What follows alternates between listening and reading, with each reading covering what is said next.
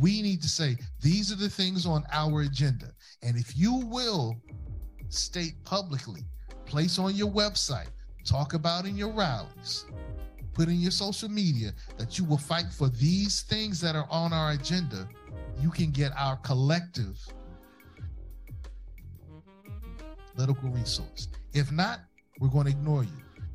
Now, we're going to have a hard time because we have elders who say, Your ancestors fought and died for your right to vote. True. And now it's our turn to make our vote even more valuable. Man, certainly want to say welcome uh, to our audience, those who are here with us, uh, and certainly want to say uh, today this uh, this discussion we're having uh, is a part of our overall men's empowerment weekend. One of the things that God laid on my heart was to have some uh, some dialogue or some discussion because we know our our community, especially after COVID, you know, when things are bad, things hit bad. But when you're in a negative situation, it hits you worse. Amen. And so, if you think about our communities uh, post COVID and all of the challenges that were already existed prior to COVID, we really need to come back and have some uh, some, some sincere thought and thinking about what it means to engage in the issues that have impacted our community historically and even those nuances that are, are happening right now. I'm blessed today uh, to have with me on our panelists. I have two uh, two gentlemen who are very active in the community, Brother Kenneth L. Amen. Uh, we thank God for Kenneth L, who does lots of activism here in our, our, region, in the city of Virginia Beach, in Norfolk, in the area. Uh, and Brother Sekou Varner, uh, entrepreneur of Positive Vibes. I'm going to give them a moment to, uh, to introduce themselves and have a few words, uh, and we'll go ahead and we'll get started uh, with our question, our dialogue after that. Brother Kenneth, why don't you go ahead and introduce yourself? Peace and love. Um, first, I rise and give complete and perfect praise to the great God Allah. Give honors to all the true and divine prophets, namely Jesus, Muhammad, Buddha, and Confucius. Honors to our illustrious prophet, Noble Drew Ali. Honors to Marcus Garvey. Honors to First Lynnhaven Baptist Church for organizing this event. For all of you that can hear the sound of my voice. For everybody, peace and love. So yes, I'm your brother, man, and friend, Brother Kenneth.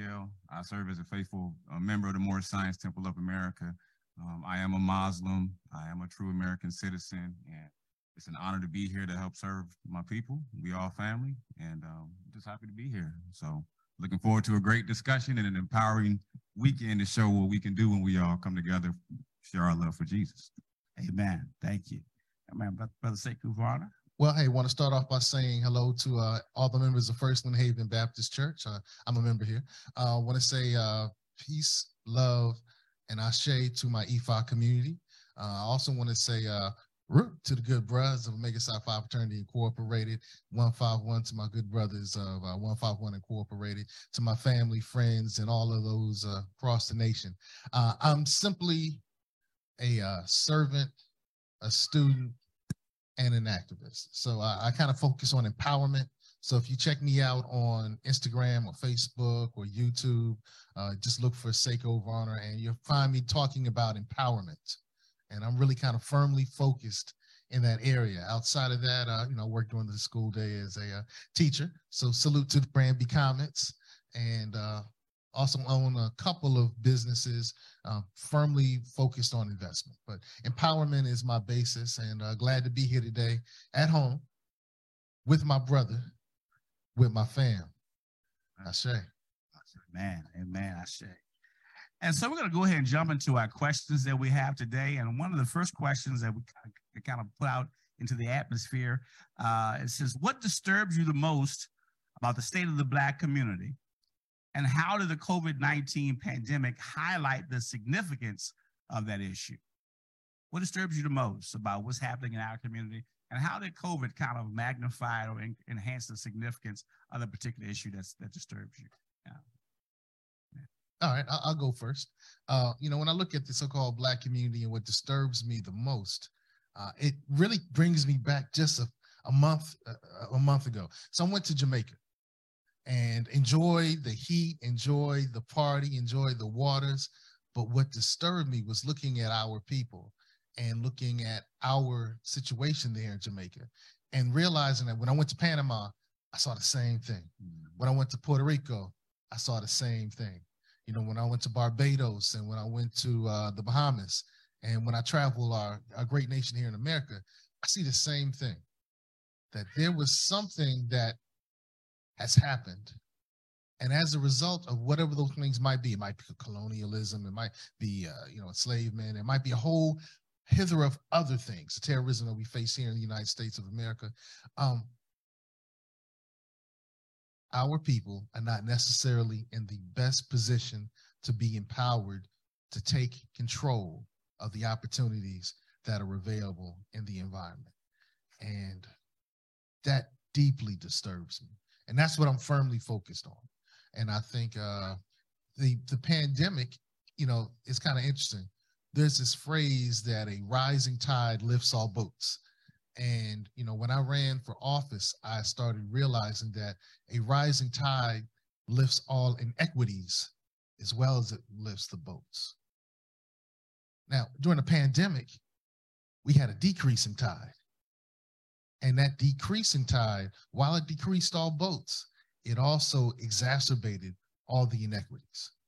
And so a bad situation got worse. And that deeply disturbs me. So I'm going to come back to that in a second. Brother Kenneth, give you the same question. Wow. Well, when I think about the so-called black community, and I say so-called because I consider us to be Asiatics and we are the human race. So, but when I think about our people and our community, what's impacting us, I think it's our, our lack of love for one another. I don't think we really understand the simplicity around really spreading and living in love. Um, and the pandemic really, I think, exploited that because we really needed each other during that time. And I think that there was a lot of um, a lot of greed from some people, mm. um, and mm. just hmm. I don't think we're working together as we should. I think collectively, everybody's what we call woke now. Everybody's conscious. Everybody has information. Um, we need to make sure that we use this information, the new stuff we're learning, to unify and work together. I think so often we see each other, we, we see people attacking one another because during Corona, you know, during the COVID, everybody was at home. So a lot of people learned a lot, started new businesses, grew in lots of things, but I just feel like we didn't understand the importance of love, um, loving one another, regardless of our differences, with whatever level of you know socioeconomic you may be in life. We need to learn how to work together as a people. We need to understand that we are one race of people. We are one family, regardless of your perceived race, your religion, your creed, whatever. Let's just work together. So I think it's it's just simply love. That's the that's the biggest thing I've observed that we need more of and and so uh, and obviously uh, uh, as, a Christian, Christ taught us to love, and so love. I'm right there with you with the love aspect of love. I want to deal with these inequities though that you mentioned, Brother Varner. Uh, so let's, let's kind of unpack that. So when you talk about some, you said when, when the tide went down, uh, the inequities were, was kind of exacerbated. What are some of those uh, inequities, particularly because here's the thing, and I, and I kind of preface it because one of the things that happened during the COVID pandemic, there were all these uh, uh, economic uh, injections with people with loans to, to churches and to businesses and everything else. Uh, and even in terms of, uh, and I, I, dealt with this particularly with the with the with the virus and the the vaccinations. That while many persons in the community were delayed in getting the virus, the vaccination, others were provided the opportunity first, you know, in advance of everyone else. And and so the even the monies that were distributed weren't distributed equitably. And so when you think of inequities, you know, what are you talking about? Let's kind of unpack those and name those, deal with those. Oh man, I'm thinking about all the above. You know, we could talk about the foundation of the money. You know, uh, I did receive money from the federal government because my business was impacted, right? A brother who has a company and we're in the same space didn't. There was an inequity there because there were some things that their business had done that my business had done that allowed me to be ahead of the game. But I was behind the game because there were other organizations and entities that had access to those funds first. Because when the first rollout of those monies came out, you had to have a relationship with a banker. And the banker went down their book of business and they chose the people that they were going to work with first. So we can talk about there was some financial nepotism when that happened. We can also talk about during the pandemic, there was inequities in the healthcare system. Those of us have easiest access and greatest access to care had the greatest care and the easiest access to that care.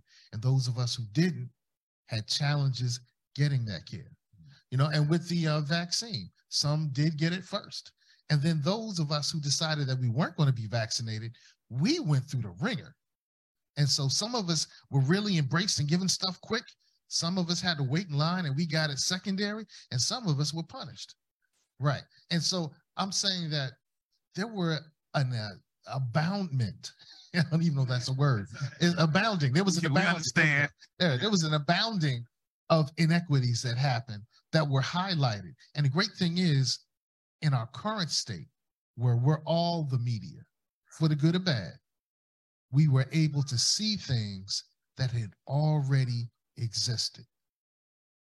Had already existed. We were able to see things that already existed. So uh, we can go to policing.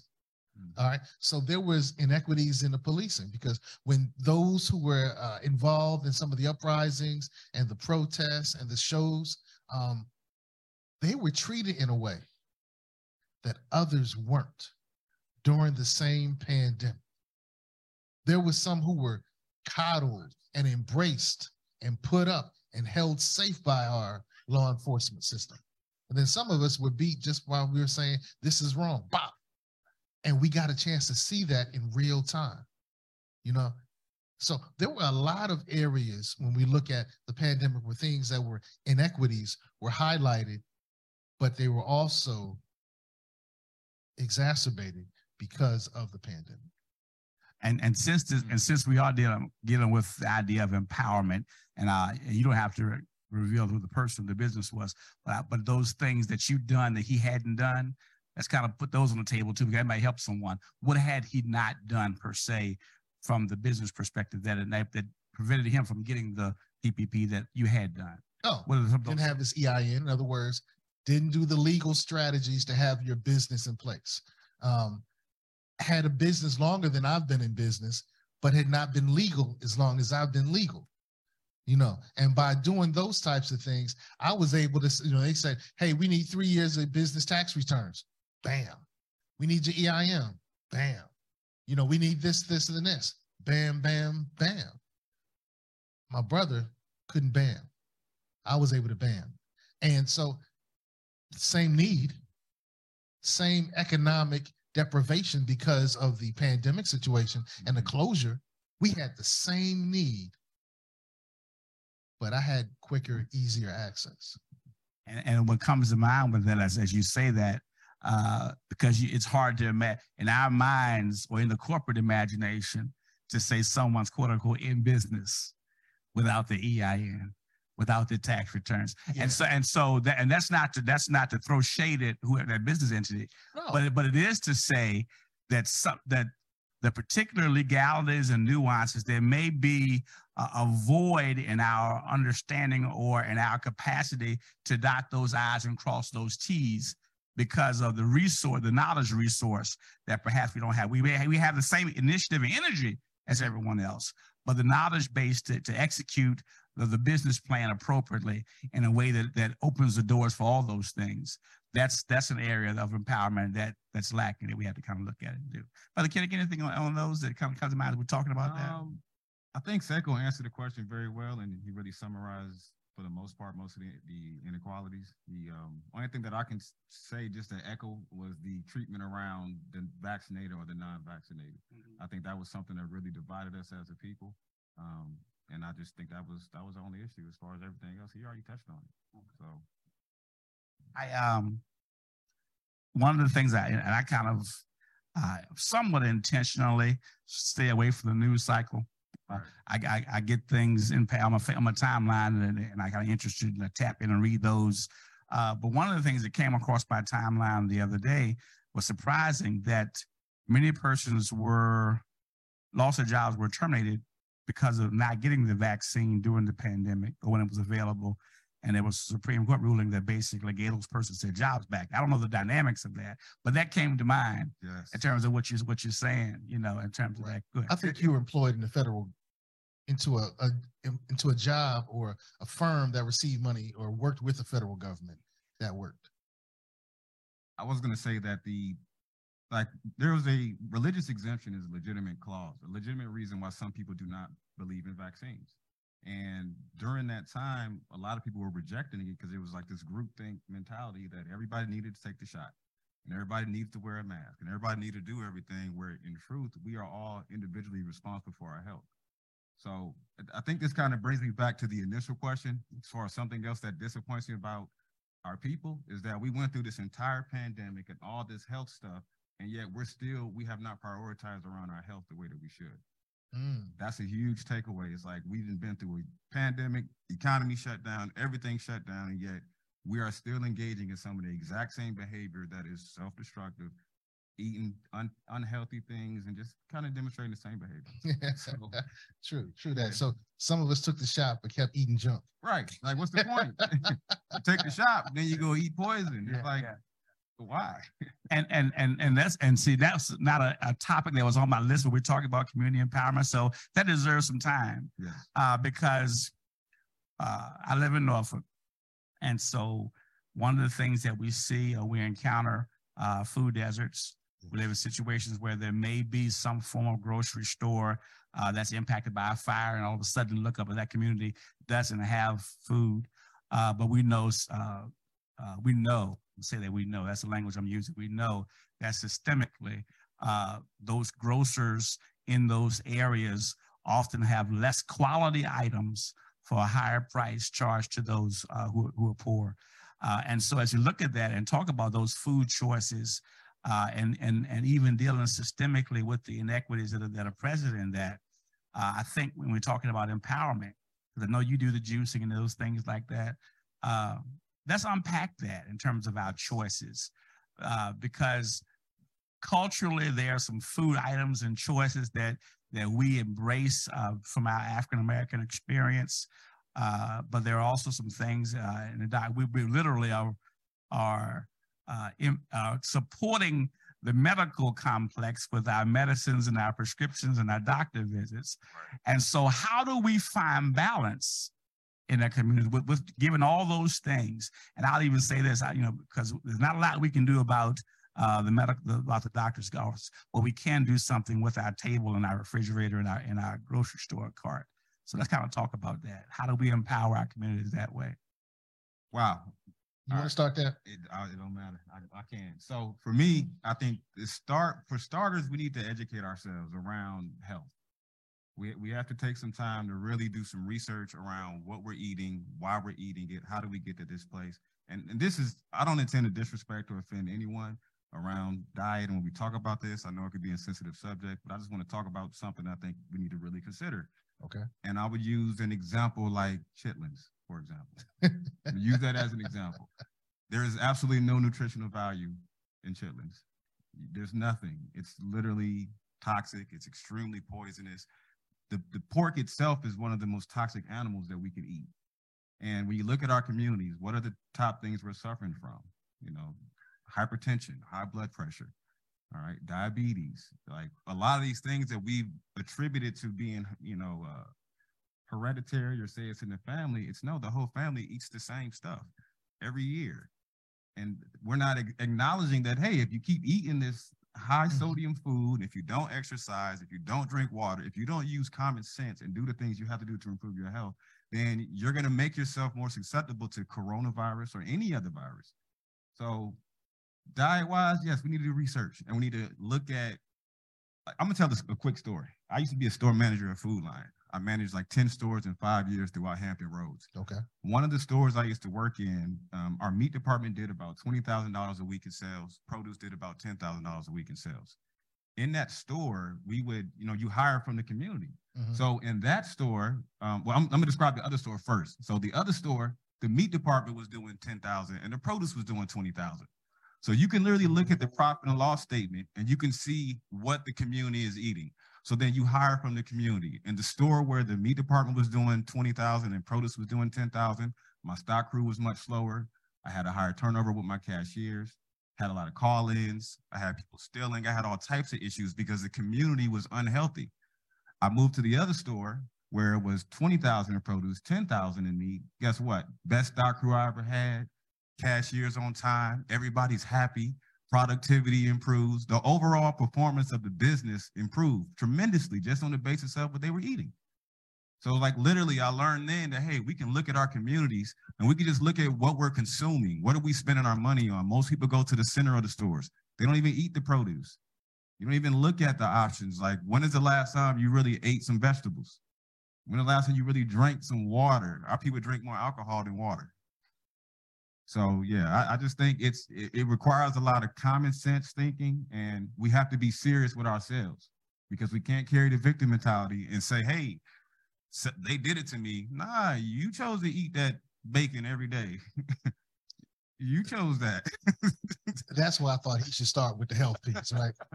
right. I mean, I might be able to say I don't eat pork, but I eat Twizzlers, and they don't have any nutritional value either. It's something I'm working on. Um, but I, hey, everything that Kinnick said there, I would I, I, would check, check, check. Yes, yes, yes. Agree, agree, agree. Um, we've allowed some misinformation mm-hmm. to be things that we value. Mm. All right. So I, I, used to have this conversation with some of our some congregants here. Um, when they were like, well, um, you know, what do you want to eat? You know, at some of the thing. I was like, yeah, just give me anything but the pork. You don't eat pork? Do you read your book? Right. your book says not to eat pork. Mm-hmm. Your book said not to eat scavengers. And you eating shrimp, you eating lobster. You know, so if, you know, um, if we were to eat by the book, Christians in general would be healthier if we were to eat by the book, our people, no matter what our relationship with the Almighty and the spirit world is, would be healthier. And it's not just the Bible that says not to eat right. that stuff. A lot of the other religious texts and holy books say the same thing. But we say, if we bless it, it'll take away all the toxins. We got hypertension, we got diabetes, we get our foot getting kicked off.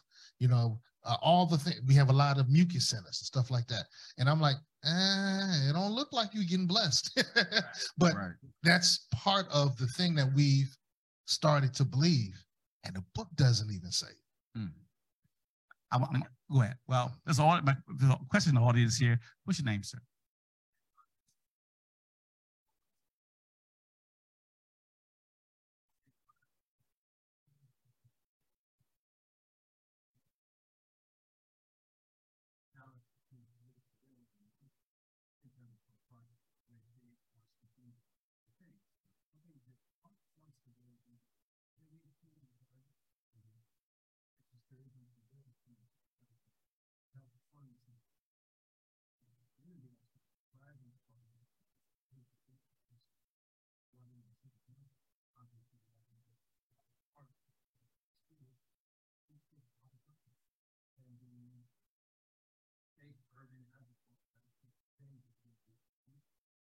So what, what, what we'll share from the audience is that there's there's opportunity for community gardening, but the, the the will of the of the of the political structure as well as the the movement of the people, uh, the grassroots, to desire uh, this partnership between the parks and the community gardens in the city has to that dialogue has to take place. And so I guess uh, kind of summarizing what you're saying is that uh, the, the there's not enough pushback from the grassroots about the community garden aspect uh, for the city, the political structure to react in a positive way. Yeah, right. Talib Kweli said, never mind the leaders because the people keep fronting. a lot of times we're not doing the things that need to happen to compel those elected officials to do the goodwill of the body. And and just to add value to that, uh, that's right and exact. That's a very good observation. And we as a people, as a community, have to do better with our discipline. One strategy that I like to suggest for people to help them transition to more of a healthier, um, healthy eating and living is what I did years ago. I started calling the foods what they were. So, for example, I didn't call it beef. I called it a cow. I didn't call it pork. I called it a pig.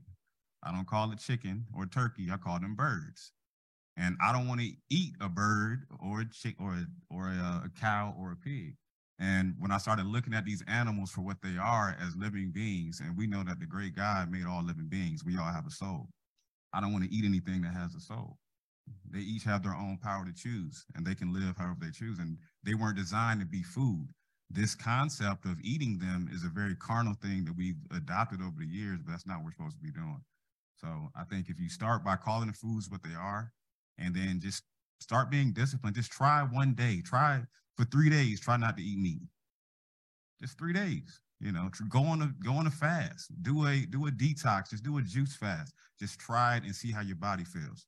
When your body responds and you start feeling better, then you're gonna be kicking yourself, asking yourself, what took you so long?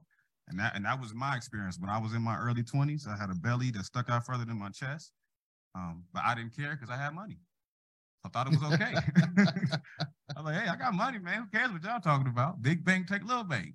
But I realized that it's not about money, it's about health.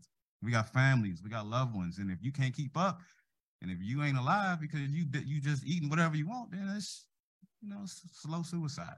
So yeah, that's why I love Brother Kennick, always working to uplift fallen humanity. I remember when you were a little heavier. Yes. And uh, yeah, because yeah, I, now you've gotten a lot healthier, brother. So you're like a living example. And I, I, guess we can bring this back to what does this have to do with empowerment? Yes. What does what Brother Kenneth just said, shared, have to do with empowerment? And I think if we can keep asking ourselves, what's this have to do with empowerment? There's a chicken on my plate. What's this have to do with empowerment? There's vegetables on my plate. What's this have to do with empowerment? You know, there's a soda, there's water. What's this have to do with empowerment? If I'm focused on empowerment, I will start making healthier choices. Right. Right. So I, I, I like like I said, I'm still hitting the Twizzlers. I hit them on Sunday. I don't expect the Lord to bless me. I don't expect. I'm not silly like that. I'm sorry. I don't have that belief. Uh, but I'm working on it. You know, and I think uh, we can work towards empowerment. You know, empowerment for me would in the next two years, I won't be hitting the Twizzlers on Sunday. Um, so, and so I'm not sure what empowerment might be for you health wise, but if we can focus on empowerment, and that's one of the great things, all the holy texts talk about empowerment. And I stop. and, and, and every and everything that operates with power requires some form of fuel and sacrifice. And so the so the question is, how does this fuel on my plate empower me and empower me for the community? Mm. And when you begin to ask that question, perhaps we can help us to make better choices. Amen. Amen. Amen. I, I got one, one, more thought on it. Then we'll let the topic go. Often we hear the, I've heard different comments around eating healthy, and one of the most common things that people say is they can't afford it. They, that's the first thing everybody says. It costs too much. I can't afford it. That's not true it's it's actually very affordable. If we take on what, what Conrad was speaking and, and actually start employing community gardens and start growing our own food, we can use tower gardens. We can grow our own food inside of our house. Um, but most importantly, when you be proactive about your health and you eat healthier, you cut back on the medical bills later in life. So if you're eating pork and eating this dumb junk all the time, later on in life, you're going to pay for it. But if you invest into your health now and spend a couple extra dollars, get the salad instead of the double cheeseburger. You know, just start making those choices. And when your health improves, your finances improve, your thinking improves, every aspect of your life will improve. And if that don't make you better, then I don't know what else to say. amen. Amen. I, I want to get uh, move on that uh, my question. This is a great discussion. Uh, from your perspective, that's something to reflect on. We've talked about the challenges. Uh, what economic advances has the Black community experienced in the past 30 years, from 92 to 2022? And in what specific areas has the needle not moved observably? So, because because we can't, we have to be very careful. We can't paint the whole picture as cloudy. There have right. been some advances economically. As we identify, look at those, identify those. What are they? And then what are those areas that the needle hasn't moved at all? We're still pretty much in the same rut. I think um, when I think of, and, and y'all know, black community is like a trigger word for me. I mean, the Asiatics or the human race, okay? Because we're not black people. People ain't black or white. That's another topic. I'm sure we'll get to that when we get to the education. But particularly as it relates to where have we advanced as a people, I think we've made a lot of growth in ec- economic, um, just in th- starting businesses, being a lot more independent, um, thinking for ourselves on our own, um, there's been a lot of growth in that arena. I think politically, there's been a lot of improvement and a lot of advancements. There are way more Asiatics that I see that are more politically sound and involved. Um, I know we just had an Asiatic governor elected to, in Maryland. Um, so there's there's a lot of progress that I think to where we're moving the needle on getting involved. Now, as far as what was the other part of that question? The, well, what advances and where has needle not moved? Where's needle not the moved? needle has not moved in our. I'm just gonna say it like I want to say it. We haven't reclaimed our land yet. Preach. We have not mm. realized that. th- I'm gonna quote Dr. Martin Luther King Jr. so nobody takes this out of context. All right. In his famous I Have a Dream speech, about three minutes into the speech, he said, 100 years later, the Negro finds himself languished in the corners of American society and finds himself in exile in his own land. Everyone on earth knows that we are the original people. Everyone on earth knows that this is our land. We as a nation of people, particularly those in America who've been branded as Negroes, blacks, and colors by way of European psychology, have not really come to the terms that this stuff doesn't make sense, y'all. Why do we act like this towards each other? Because you know, African Americans don't like black folks, and black folks don't like niggas, and color folks, and, but we all one people. So why do we think like this? Where is this coming from? So I, I, I believe that's where we haven't moved the needle on is realizing that hey, we need to reclaim our land. And I'm not talking about in a violent, destructive, or evil, malicious way. I'm talking about take care of the land and the people of the land. Go out here and clean up the streets, clean your community, clean up your neighborhood. Tell the brothers and the sisters stop doing the dumb junk that they're doing in the community. Like we are the people of the land. So I think that's where we haven't realized it. We we made so much focus around getting money, stacking money, stacking money. So now we got it.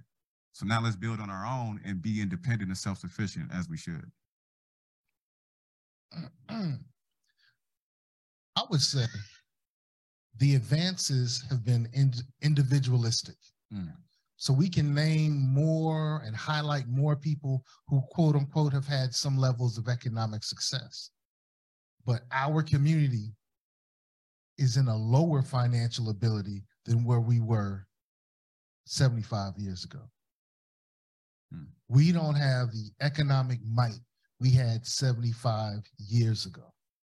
10 years after the Emancipation Proclamation, the Freedmen's Bank had over a million dollars in. it. Now it was stolen by the Europeans. you know, they do. Uh, it was later stolen by our American government, but we were in a better shape 75 years ago. We were better shape financially. We were better shape educationally. We were in better shape physically. When I talk about our community, than we are right now. Look, uh, powerful people, okay, powerful people can employ themselves and anybody else they want to employ. Valuable people work for powerful people. And then we have people of little value who have a hard time empowering themselves, hiring themselves, or even working for somebody else. We've gotten ourselves stuck on being servants. So we serve in the military. Thanks for your service. We serve in the educational realm. Thanks for your service. We serve in the religious realm. Thanks for your service. We serve in the community realm. Policemen, firemen, thanks for your service. We serve in the medical realm. Nurses, paranurses, thanks for your service. Those who are in control of all of those areas I just described are the ones who are doing better financially. And if we go back to prior to the civil rights, uh, I'm sorry, prior to the 60s, we did all of that ourselves. We did all of that ourselves. And now we can't do it all ourselves. So now if Tommy comes back from being imprisoned, we can't offer Tommy a job. Some of us can't. Most of us can't. We can say, I'll pray for you. Maybe I'll connect you with this person here. You know, I'll help you fill out the application. We can't provide them in general because individualistically, there are a lot of us who've done well. But as corporate, we're still stuck in the same situation we were. The way we get out of that is focusing on being masters of our domain. Mm. So I'm going to put this out there. I'm going to get a lot of pushback. If you raise a child and when that child turns 18, you can't employ your child, you haven't done your entire job as a parent. many of us would fail in that regard. We might be great parents. We loved our children. We showed them the right way. We took them to, uh, you know, religious services, moral services. They might be great citizens, but if we can't employ them, we failed in some area. Now, I'm saying that because there are communities when that child turns 18, they can employ them, and they did everything else that we did. Those are the powerful communities. That's what we need to seek towards doing. We've sought to serve and not achieve mastery. I, I hear and I agree with you. The- And there, there are two, there's a couple of streams running there. Uh, and Brother Kennedy kind of hit on it earlier. And the, the education stream is, is there because we're talking about educational choice. What educational areas are we investing in? Uh, you know, whether it's, whether it's educational, social work, or those areas. But I also, but there's something else at work and I want us to kind of tap into it because they kind of go they go hand in hand, which is the psychology of poverty. Hmm. Uh, there's because because Brother Sekou said something earlier and it kind of made me pause. And I agree collectively, collectively, we, we don't have the we don't have the economic fist that we once had. Uh, right now, we're just scattered fingers. But but in pure dollars and spending power, we're there. We have it. We they they they, they can't wait till the day after Thanksgiving when we when we turn turn turn the economics from red to black Right. for the year. Right. That's Black Bless Black Friday. Every every year. Uh, but there is a psychology of poverty that if we can deal with that, we can find some power. Uh, part of it, and I'll just kind of throw it out, and we can kind of talk. You know, and we're all family here. Uh, there, there's this, there's this, this psychology of poverty from this from the slave era, uh, when the master would uh, would give his house slave uh, his old jacket and his old hat and his old shoes, uh, and put him out in front of the other slaves and kind of prop him up. Uh, and so there's this visual image that somehow uh, my status is different Right. based upon how I appear, but they were all slaves.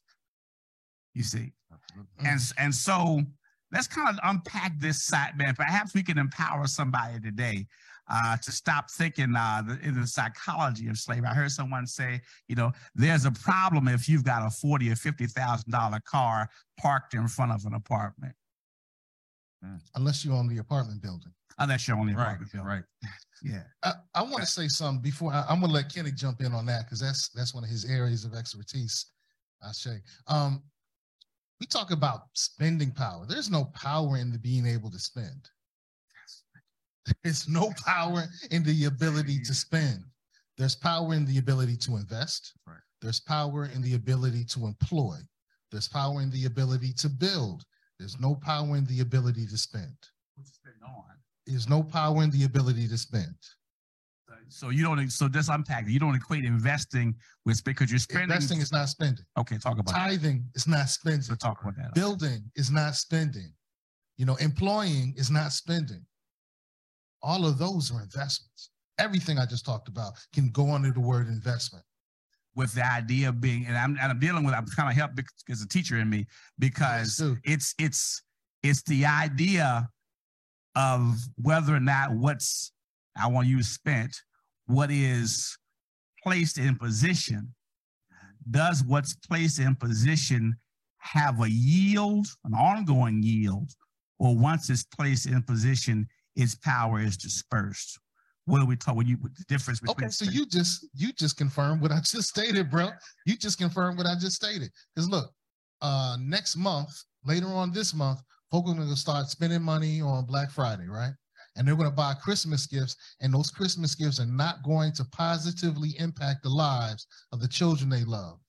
It's not going to positively impact. We're going to give away turkeys. We're going to give away turkey. I'm saying we, because some of us will be doing it. We're going to give away turkeys to the homeless, and we have not positively impacted their lives. That's not what Jesus taught. That's right, man. That's not what Prophet Noble Drew Ali and the Harbinger Marcus Garvey taught us. That's not what Dr. John Henrik Clarke taught us. You know, we can keep going. That's not what I'm leaving the sisters out. All right, I didn't mean to do that. All right, that's not what the sisters taught us. you know, uh, the Queen Mother Moores, that's not what she taught us. You know what I'm saying? We spend a lot of time on symbolic stuff that don't change the situation. Whew. Dr. King, before he um, was uh, murdered, let me let that sit in. Dr. King, before he was murdered, was working on a Christmas spending boycott until they got some of the things that, that were still part of the agenda. Do you know how much we could have changed our country? Now, here's the problem Dr. King was murdered, and the idea, he wasn't the only person with the idea, he was working with a committee, died.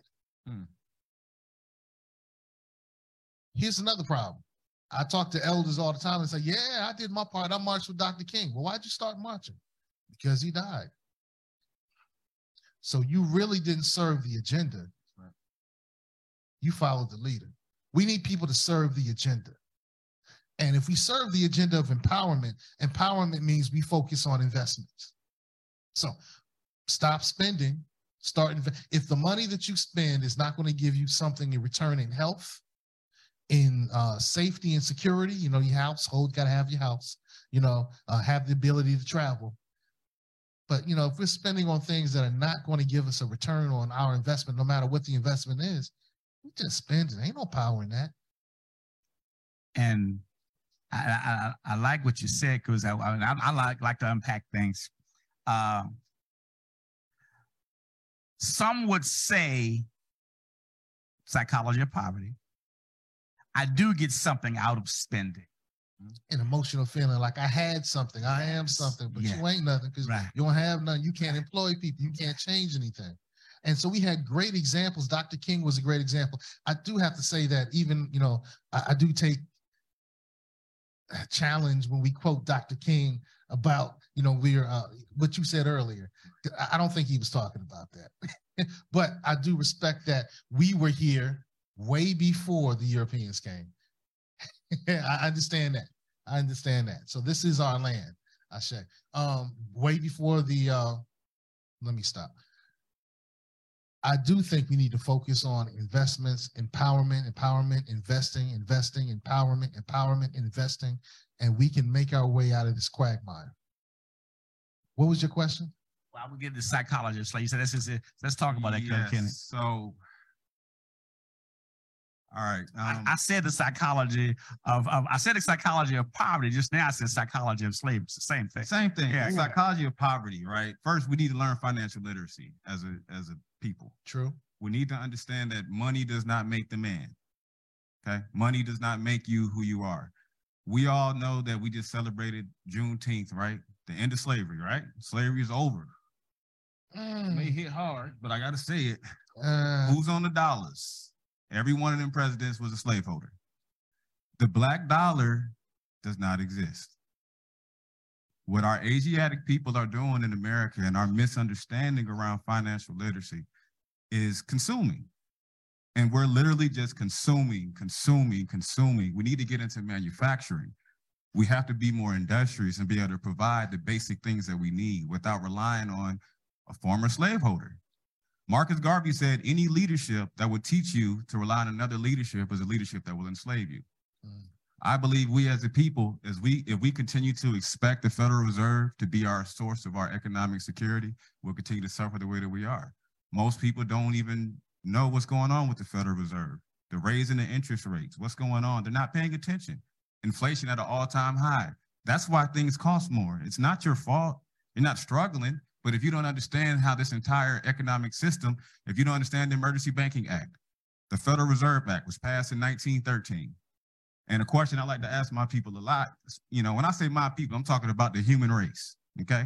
Now, particularly the Asiatics, the so-called black people, we know more about the Federal Reserve than we know about the Moorish Science Temple of America when the Federal Reserve Act was passed in 1913. Moors, what year was the Moorish Science Temple of America founded? 1913 AD. So the same year the Moorish Science of America was founded, the Federal Reserve Act was put together.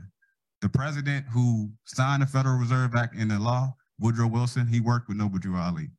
Mhm. I think it's very important that we go back and we learn the history of what really took place with our people. If you're not familiar with Marcus Garvey and Noble Drew Ali, then you might not understand a lot of the stuff that we're coming from because the root of the mental slavery we're suffering from that has led to economic slavery, it comes by way of accepting European psychology. So that's that's what we're trying to work on as a people for us to think for ourselves. No disrespect to European nations, to other people. It's just we got to be honest, y'all. It's our time to do for self. Ashe. You know, um, Dr. King stated that something special happened to the Negro and something special should happen for the Negro. And let's go back to that because we have to do something special. We're going to have to do something different. We can't follow America in some realms. We're going to have to do something different because something different happened to us. We got to do something different, you know. Prophet taught that too. All the other leaders have said that. We got to do something different. Oh, but you talked about uh, psychology of slavery. Brother, talk about epigenetics. I, I think that kind of brings in that that psychology part of enslavement, you know. So I'm gonna, I'm use simpler terms. Uh, so the um, mental slavery. So think back to 1865, all right, when our people found out that we were free and we were released and when slavery is over. What happens if you go to an Asiatic or so-called black person who's lived on a plantation their entire life, you tell them that, hey, you're free now. You can do whatever you want. Many were like, well, what does that mean? Where, where, are we going? What do we do? I just keep doing this because it's comfortable. Um, and they've, they've identified with the enslavers. They've identified it's cognitive dissonance is a common psychological term people might be familiar with. Um, but literally over years of dealing with trauma and not healing from it, it changes your um, DNA. Your, your DNA. Like literally, a lot of our people, and I say this with respect and love, but they're living in fear. And they're afraid of this imagination and this boogeyman that doesn't exist. Um, a lot of people are familiar with the whole Kyrie situation. I'm gonna, I'm gonna bring that up because I think yeah, that ties that. into that. psychology. Ooh. All right. Kyrie, slight detour to Kyrie, then we're gonna come back. Yeah, slight okay. detour because I, I think it relates to the psychology, right? Right. Kyrie, brother searching knowledge of self, trying to find more about himself. No intent to harm anybody. No intent to disrespect anybody. Yes, he's a basketball player, he millionaire, all this stuff, but that doesn't change him as a man and his right to study about thyself. He's trying to study thyself, trying to learn who he is. So he shares his innocent posts and they go crazy on him, attack him, and take money, all this stuff from him, just to later let us know. And many people joined in in the condemn in you know condemning him just to kind of find out later that uh, when they sat down with him, that the brother never meant that. It, it was he had no malicious intent. And the owner of the Nets said that. The NBA commissioner said that. So everybody who came to attack him, and if you look, who was the first to attack him? His own, our people. Shaq. Shaq, our people, the first ones. This is the psychology yeah, that I'm referring LeBron, to. LeBron. Yeah. LeBron, why? Why? Why we want to attack each other? We already like they, they hit this man economically. They took money from his family, from his loved ones, over nothing. And we joined in, and then we turn around and complain about how we being treated, but we treat each other worse. You gonna go mad? You gonna get master mad? what? That's what happened. You gonna get master mad? We all gonna pay. We all gonna suffer. Yep. So. Uh, uh, I, I bring up the term epigenetics because that refers to trauma being captured in your DNA and impacting your descendants. So your descendants react to environmental stimuli based upon some of the trauma that you may have had. They're triggered environmentally by some of the trauma that their great grandfather, their great great grandmother mother may have had. And so when we talk about enslavement and the psychology of it, the the person who's released from enslavement it still lives within them. Mm-hmm. And generations, you know, they talk about the sins of the father visited upon the son. It, it, it it's, it's simply telling you that the stuff you went through, and sin means lack, it means without.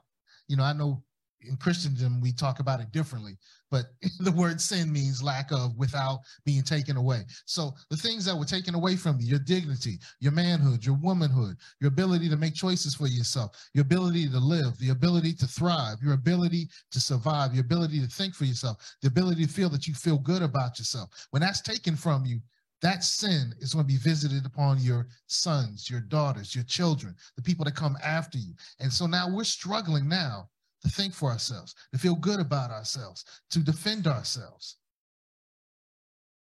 And so we can see really easily with that Kyrie uh, experience that some of us are still struggling, struggling epigenetically because we don't want Master to get upset. Amen. Uh, the, the great philosopher KRS One, metaphysics, the science of life, how to live free from strife walk with ease and no disease. I am the breeze, ocean and trees and the sea. Yeah, you know, it, yeah. One, one of the one of the things that we that we deal with, and this is rich, and we want to kind of pause for a second. Um, and and and and, and I certainly want to get another comment or question. Yeah, go ahead. I'm sorry.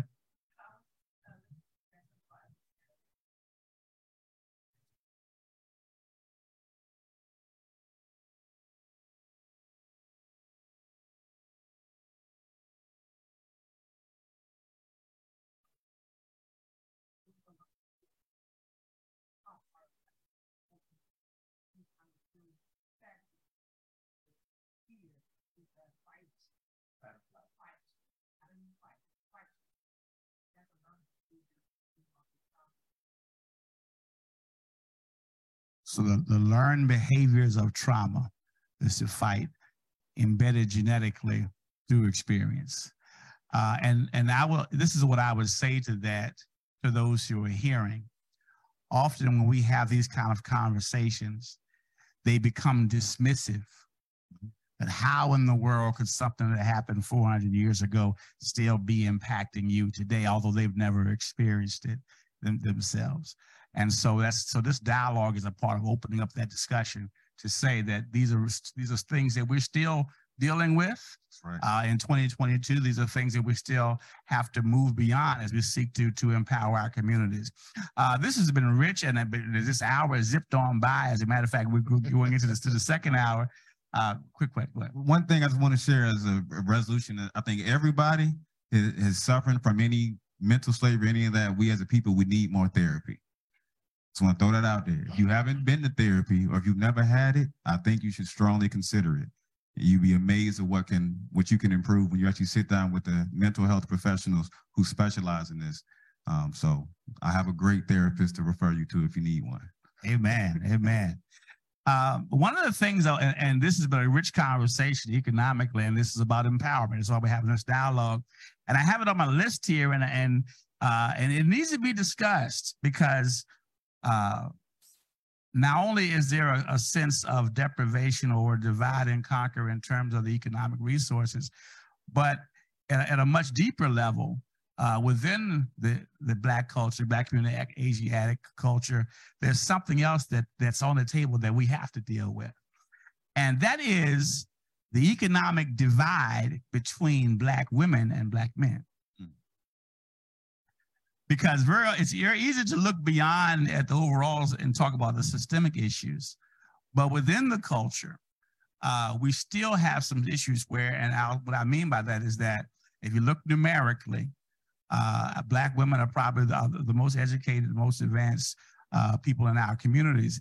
Uh, and and, and uh, sadly, in many ways, it outdistances the population, our male black male population. And one of the things that happens, and we kind of have, have this conversation, is that many times, and I, and I really bemoan this, I was sharing this with one of the preachers uh, that, I, that I'm kind of close with, we were talking about it, and I just see it in terms of, of my field, in terms of the clergy. Right now, uh, seminaries across America are filled with, with Black women clergy who are pursuing their graduate and postgraduate degrees, and they're coming out there doing tremendous things. And the combination of, of, of guys, uh, for lack of a better word, be, being the rooster in the in-house mentality, uh, and just not taking that seriously, and even the economic piece of it, of, of those who are being challenged, creates this gap between, and, and in many ways, uh, quality sisters are struggling to find brothers who are interested in coming together to form families and do what and, and be. Let's talk about that. This divide, a lot to unpack between black women and black Wow, you men. put a lot of things on the table. yeah, right? man, it's just out there. It's You out put there. a whole lot of things Yeah, that on the table. Um, you want to start with one? I got you. I sure can. Okay, So- I, know you would, brother. Couple things. Um, I believe we do not have uh, right word this. I'm just gonna say what I think. Um, I don't think the divide is really there. Um, I think it's more mental than anything. You know, going back to my statement earlier about money not making the man. As long as we keep thinking that money is what makes us gives us our value, then we're gonna suffer. As a people, we need more families. Um, men, you're supposed to take unto thyself a wife and obey the ordinance of Allah. That's what we're taught in Moorish Science. Um, your financial and economic status does not determine who you should be pursuing. If that's what you're doing, that's what a lot of people I think are a lot of our people are making mistakes because they're basing a person's character and their value off of how much Federal Reserve notes they're able to accumulate. So if you can if you can stack a whole bunch of papers with slaveholders on them, then that means you're that means you're a good person. And if you don't, then that means you're a bad person. And that's how our society carries it. And That's desirable anyway. less desirable. And and look, I speak for myself. I used to be a greedy, avaricious guy that cared about money and paper was the world. So I can understand why. And I'm gonna quote Ye, Kanye, back when he was Kanye. And he said in one of his songs, yeah, everybody's like, oh, what you gonna say? No, what I'm saying, Kanye said, having money ain't everything, not having it is. He said a long, long time ago that having money ain't everything, not having it is. So it's like I feel like it's all about where you are in life. It's not until you get the bag, so to speak, that you realize that it ain't really about the bag. So why were you doing this? You know how many good relationships could be developed and cultivated if they looked at each other for who they were? Not based off of materialistic things, not off of finite things, but no, this, would be a loving person. They care about you. They're trying, but if you don't know that we've been institutionally disenfranchised and set up and going through a whole lot of things, then it's, it's not fair to use that against us. Um, so I say a lot of women and women too. Look, there's this book called The Manipulated Man by Esther Vilar. Hmm. It's written by a woman. Hmm. You should read that book. In this book, it talks about how women have been running the financial world for years. Women make 80% of consumer purchases in the household. Women run the sales force. Women run everything. Women, and y'all know that. Come on, brothers. Mhm. We know they all run the world. We want to work and give y'all all the money. we want to make sure y'all are good. So we, we need to have a deep appreciation for womanhood. And at the same time, we need our women to know that, hey, a nation can only rise as high as its women. So y'all the ones making the money. Y'all have most of it, okay? Because men will give it to you for nothing. Why? Because they want to sit down with you for an hour. so they give you whatever you want. Yeah, whatever you ask for, someone do it. We call them simps, but still. Um, so yeah, so uh work together, y'all. Don't don't think the dollar what makes you who you are, okay? You got some people who ain't got a dollar out here, they the kindest people walking the earth. Then you got people with a pocket full of money and they're evil and cruel, arrogant, avaricious, and don't care about nothing but slaveholders. Intriguing. Intriguing. Um, I'm coming from a different direction. But me and Kenny always, you know, we always Yes. come from different directions. That's that's one of the beauties of our friendship and our uh, partnership and empowerment. That's right, You know, partnership and uplifting fallen humanity, right? Man, the golden phone. I say. All right. Um, the challenges where black men are making more than black women that you're talking about. Black women making more than black men. Okay, that's where you're going. Okay. Okay. Well, then that's easy. Okay, well, let me take it from where I was going to go because I thought that's what you were saying. I was a little confused by it.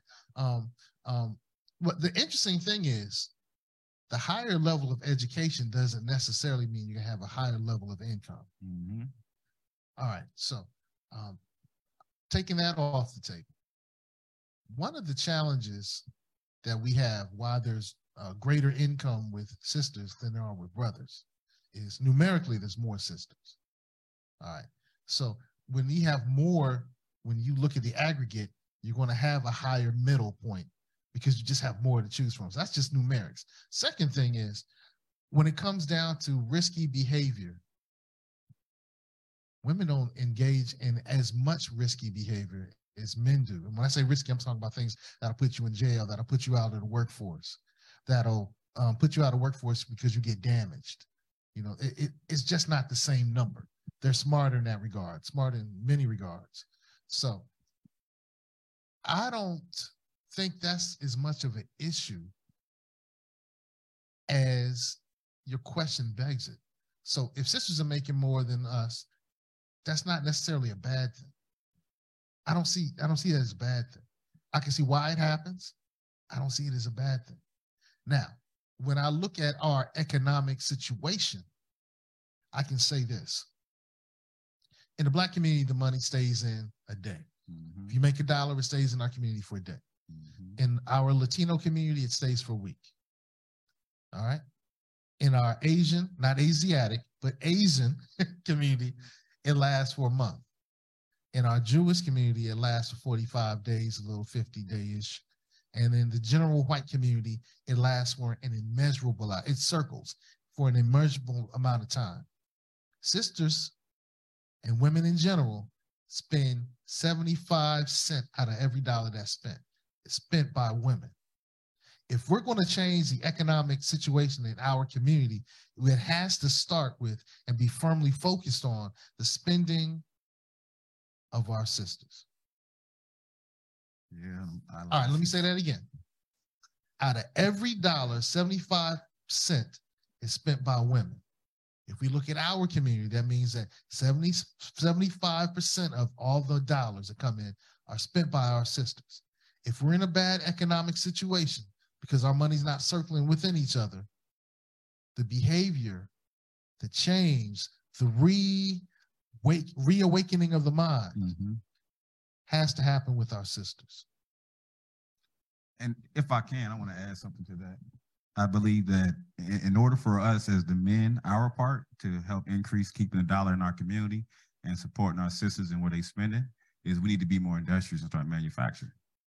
If we would manufacture and make the things that many of our people are often consuming, then that'll help redirect and increase the velocity of money in our community. True. So men, let's step it up. Women, you don't need all them eyelashes all the time. I kind of like the eyelashes. I ain't gonna front. Oh, well, you know, it, it's I like the high heels. I ain't gonna front. Um, yeah. Oh, I like them all. I, I want to high heels. Yeah. Like, um, I want to interject for a second, and I want as we kind of deal with this because you know, because we're talking about empowerment, and I think, uh, and Brother Kenny, you mentioned manufacturing several times, yes. uh, and for people who talk, you know, so at a corporate level, you know, whether if you if you're in corporate manufacturing, you got a company or something, that's one thing. Uh, but but simply, you know, our our grandmothers used to manufacture. They sold right. their clothes, you. you. know, I mean, so on a simpler level, you know, and they were able to do that. Um, but it just a lot of times, if you can't manufacture, kind of kind of pairing what you two are saying, it's the thought process of the consumerism. Yes. Uh, deal with the numbers. If they're spending 75 cents of every dollar, how do we get that down to 50 to 40 to 30 to 20? And I'm just, I'm just, just, yeah. So we're talking about what are we choosing? May I? Yeah, go ahead. If 75 cent out of every dollar is going to be spent, we find ways to make sure that that 75 cent benefits us more than it currently does. Mm-hmm. Now, I said earlier that I don't think it's bad that sisters are out making gentlemen. I, just, I said that earlier, right? Mm-hmm. That's okay. What's better is if the men became more industrious. Right. That's right. So yeah. I, I, I kind of left that incomplete. I, so I wanted to make sure I finished that up. If we became more industrious, uh, and a lot of our prophets have said that, um, then we would be in a better place. All right. So to go back, if we so let me get let me get I gave this idea to my father. You know, my father was but, before, before you go there, I want to I want to deal with that because we glossed over unpack un- industrious. Let's be specific. Specifics. So what's industrious? What is that? Industrious, what does it mean from from us in a practical sense? It means you identify the talent that's been committed to your charge, your particular passion and your desire. What are you good at? Some people may like to cook. Some people may like to make me wood wood shop. I mean, whatever your talent is, identify it and what product or service can you create that's universal that can be applied to everybody, regardless of their perceived race or their perceived religion, regardless. So, for example, who knows how to sew? Can we get the people down to sew and can we make our own socks and drawers so we can stop going to Hanes? Can we identify who who knows? Like, I'm a juicer. Why did I get into juicing? Because I'm trying to come for that Hawaiian punch market share. I don't think it's good for us to be buying all this stuff all the time. That's unhealthy. How about if I manufacture and make my own? It's healthier, it's better, and I can provide that to my people. And now we build a community of individuals who think like this. Guarantee we, it's plenty of us that have the talents and skills to do so. Um, but until we have that collective unity and we work together and learn to defer to each other for those services, then we're going to keep competing with each other and we don't need to. So if somebody's already, and I'm just going to use my, but I'd like to do juicing. I, I'm a juicer. When I meet other people who are into juicing and healthy living, I'm not coming to compete. I'm coming to collaborate. I'm gonna promote what they're doing and I'm gonna use their service. So we're gonna collaborate and work together. So I think if we if we identified your talents and work with the professionals, Sekou does lots of business consulting. If you need help structuring businesses, he's a good guy you can talk to. Um, and there's lots of people in the community, men, women, and a lot of us who are willing to pour in and lean on lean in and support each other. So I think again, in closing around being industrious, it means you do what you're naturally good at. And you think of a way that it's going to help everybody, and you do what you love to do, and you do that every day, you ain't working. So, industrious, using your skills, abilities, and resources to gain more resources. That, that's how I kind of look at it. Um, so, this is Kwanzaa principle, Ujamaa, and that principle says to build and maintain our own stores, shops, and other businesses and to profit from them together. Now, we've misinterpreted that as we're going to go shopping at Black businesses. It said to build and maintain your own stores, shops, and other businesses. It says to be industrious. All right. So we go with the parable of the talents. You know, the parable of the talents you know, when the master come back, he's like, what you do with the resources I gave you? I buried it. You stupid. You're wicked and slothful, right? and so if you took the talent and you flipped it a little bit, that was good. But the, the uh, servant who took the talent and flipped it multiple times, my good and faithful servant. Am I correct? All right. So well, and, my and, point is and, and, that's industrious. Yeah. That's the Bible teaching us to be industrious. You know, the Bible also says that we need to have uh, seven or more streams of income. Most of us have one or two. All right. Uh, so what I'm saying is we have examples of being industrious already.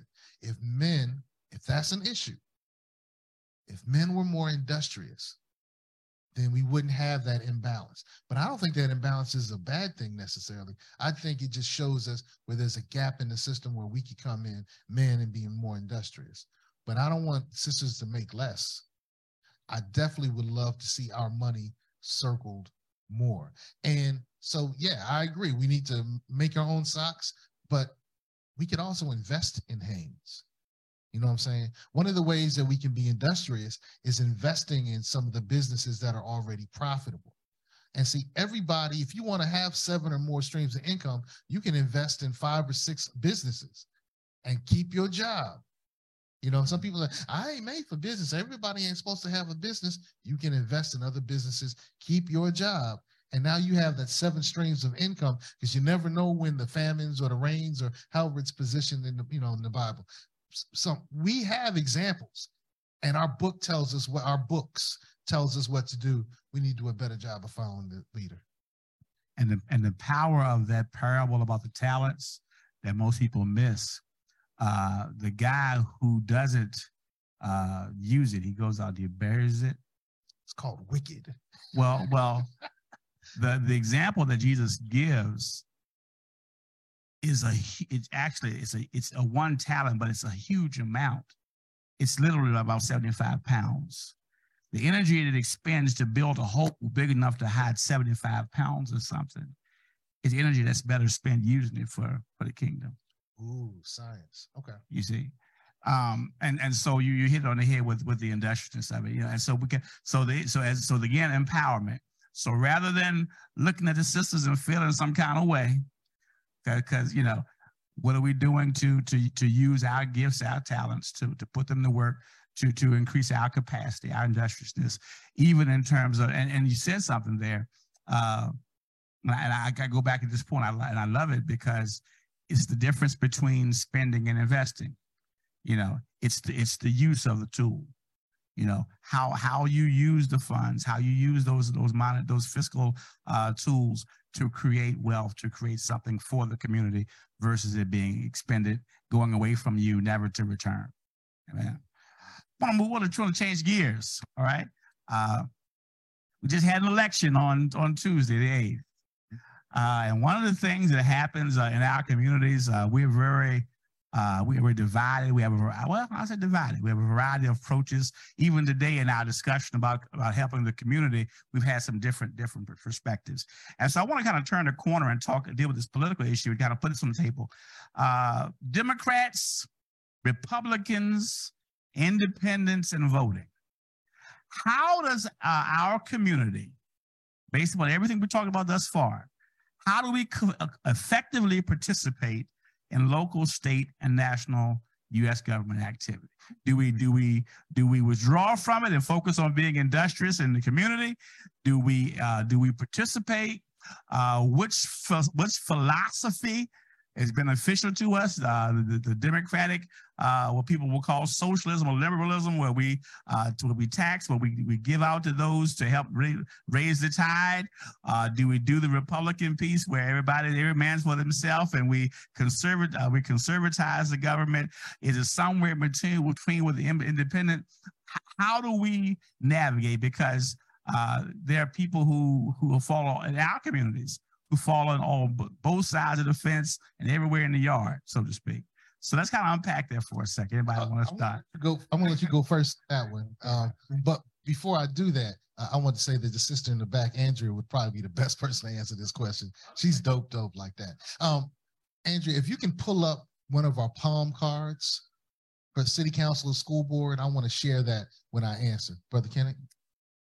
So political engagement. My thoughts on this are first, as a people, we need to stop voting D or R. We need to stop. We need to stop allowing these parties to determine what we're doing. I'm not a big party person.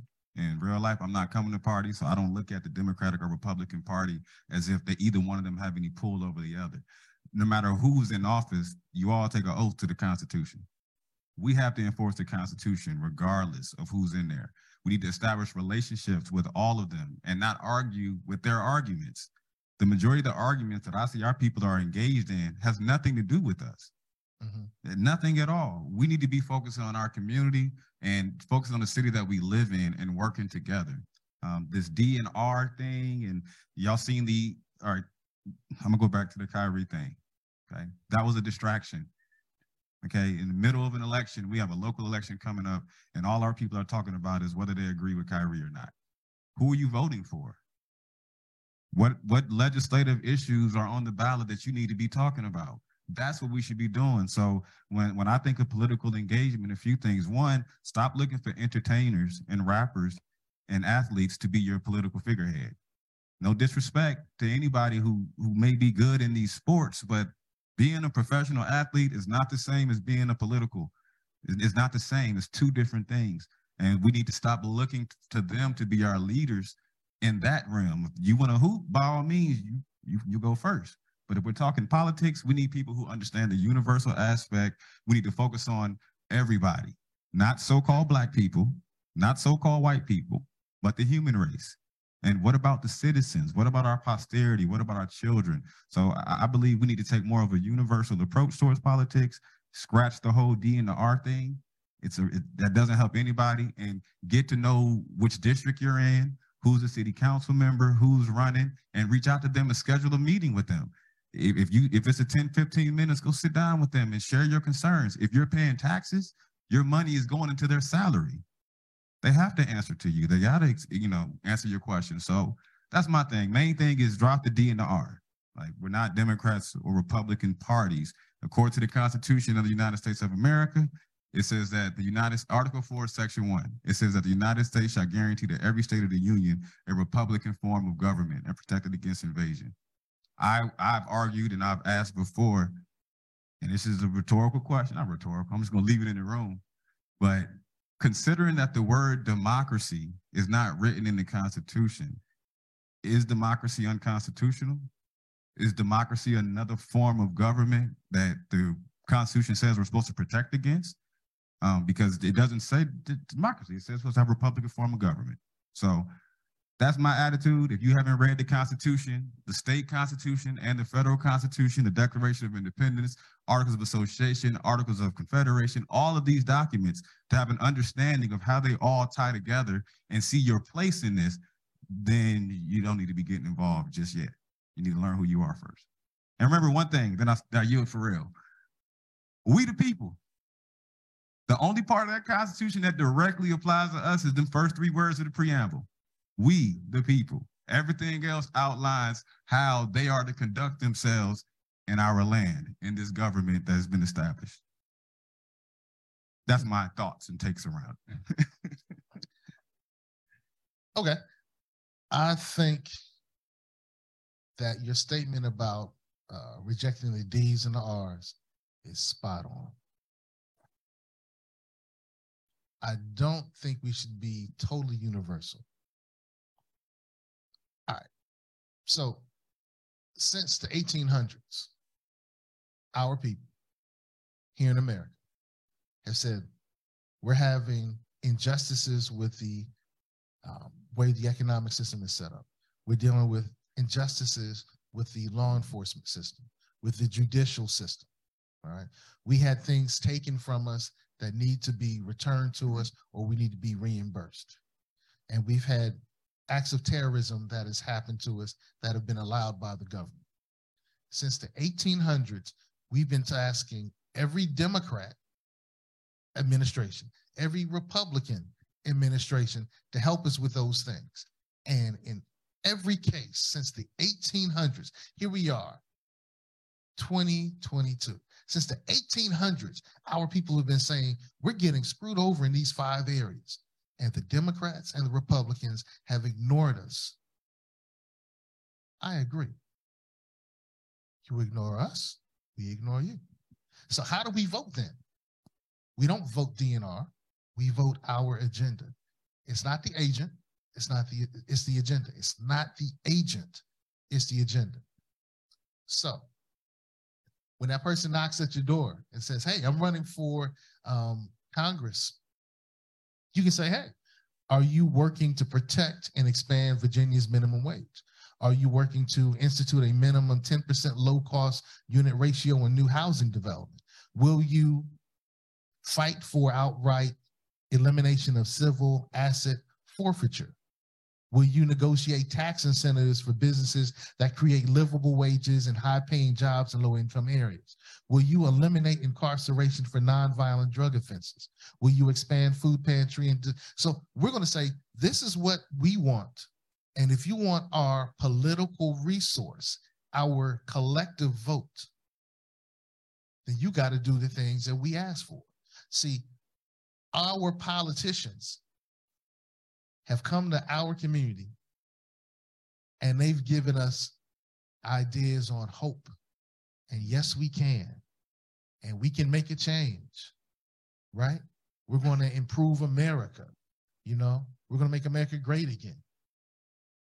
But they go to other communities and say, we're going to come with this particular legislation that's addressing one of the things you've been asking for.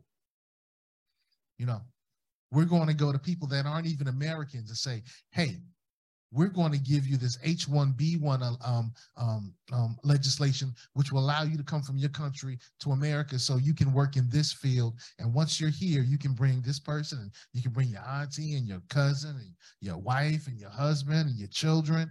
We do things, our politicians have done things for immigrants. So now we're allowing people who aren't citizens to vote in elections. But when it comes to us, the five things we've been asking for since the 1800s, we've been ignored. Benign neglect. Our political system don't care about us. So our teachers Dr. Claude Anderson, uh, Neely Fuller has told us we got to get on code. And how do you make the vote valuable? By saying, unless you give me the things that we're going to benefit our community that we've been asking for historically, we're not rocking with you. So if the D's not going to give it to us, forget them. If the R's not going to get it to us, forget them. The Green Party person is not going to get it to us, forget them. The Independent's not going to give it to us, forget them. We're only going to give our political resource to those who are going to enact our political agenda. Now, here's the thing. If you go to any of these groups to get their endorsement, they say, well, here's our legislative agenda. If you can meet all the items on our legislative agenda, we will endorse you. That's what powerful people do. And we think we got to vote just because Aunt Sally and Grandma Jean and grandfather, uh, you know, John struggled and, you know, gave up their lives for us to vote. We got to make it more valuable. The way we do it is by making them work for it, not giving it away. I want I want to give Kenneth a chance to respond. I'm gonna come back to it because I want to deal with this a little deeper. Yes, sir. Um, a lot of people aren't. I mean, are y'all familiar with Oscar DePriest? Oscar the DePriest was the first Asiatic put in Congress in the Mhm. 20s. Yeah. Um, Noble Drew Ali, the Moorish Americans, we were actively involved in that and putting them in office. We've been voting way before Martin Luther King and Malcolm X came to their demise in the 60s, advocating for our right to vote. There's a lot of misinformation around our relationship in politics in America. I, I sincerely, wholeheartedly believe that the reason why we're not experiencing a political movement as we should is because we haven't identified as a nation of people. Nationality is the order of the day. All the other groups that we've referred to, they share basic principles. They share free national standards, culture, heritage, history, land, etc. Chinese is from China, Japanese from Japan, Russians from Russia, uh, Nicaraguans from Nicaragua, and Indians from Indian. What about black? What about colored? What about Negro? What about African American? We've been divided politically into these different groups that is literally hindering our ability to move forward as a nation of people. We are true American citizens. But if you ask the average Asiatic that, they may not say that. We may claim to be black, again, black, colored, Negro, African American. How do you advocate for a political interest for a group of people when they're all saying something different? How? Because one group may say, we want, this is our political agenda. Okay, well, another group says this is our agenda. So if, if you're an elected official, if you're campaigning and you just need votes, straight up, You need the votes here. you need the votes. so if, if I go to one group and they say, hey, we are the, I don't want to not disrespect no groups, but you know, whatever group you may be, if you represent the Negro ideology or the Black ideology or the colored ideology or the African American ideology, that's that's the issue that we have as a people. As long as we keep doing that, then we're not going to be working together. We have to realize that one, we are a part of the human family. Having a nationality is a basic human right. It applies to everybody in the human family. So that's foundational. Without that, and we talking politics and law, who, for who? Like sincerely, no disrespect, but for who? Because I've been in, in lots of political settings. I've been in many, many meetings and roundtables and heard lots of arguments. And quite frankly, sometimes some of our people will take us back to the 60s with some of their arguments. And we're like, hey, it's 2022. It's a whole, it's a new era of time now. We're not arguing with the same stuff. So it, I just say we as a people got to understand human rights, have to understand nationality, have to understand. And, and look, for those who say it's not important, why was it only taken from us? Why does every other nation have their nationality? What is it about us in America? What were the two things that were taken away from us? That three fifth clause. Hmm. What happens when you have a mind, a body, and a soul, and you take away their nationality and their divine creed, and then tell them that they're free? You have what we have today. So I want to I want to go. Uh, I'm, I'm gonna stay with this, but I want to kind of go because I'm, you know, and I can try to try to synthesize our thoughts, our thinking today. So I, I and I'm kind of want to pull back some pieces that we talked about earlier. So, Brother Sekou, you gave us the uh, the description of the powerful and the valuable on, on down the line, and those who don't value. Uh, we talked about consumerism yes. and what you even what you just said about the three fifths piece. Uh, and so in this discussion, in this political discussion, it, it is the idea, because uh, politics, polis is the city state, of maintaining power over the city state. Somebody has to wants to be in power. Mm-hmm. And so, Sekou what you just said, talked about about the agenda, and I understand the agenda, uh, the challenge of that is it's really challenging because on the one hand, it is we, we want persons who are going to support the agenda of what we're listing.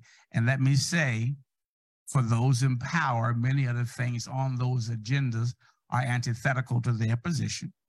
Yeah, it's going to be uh, yeah. politically challenging yeah. for them to. Yeah, yeah, and so and so so so that's the piece.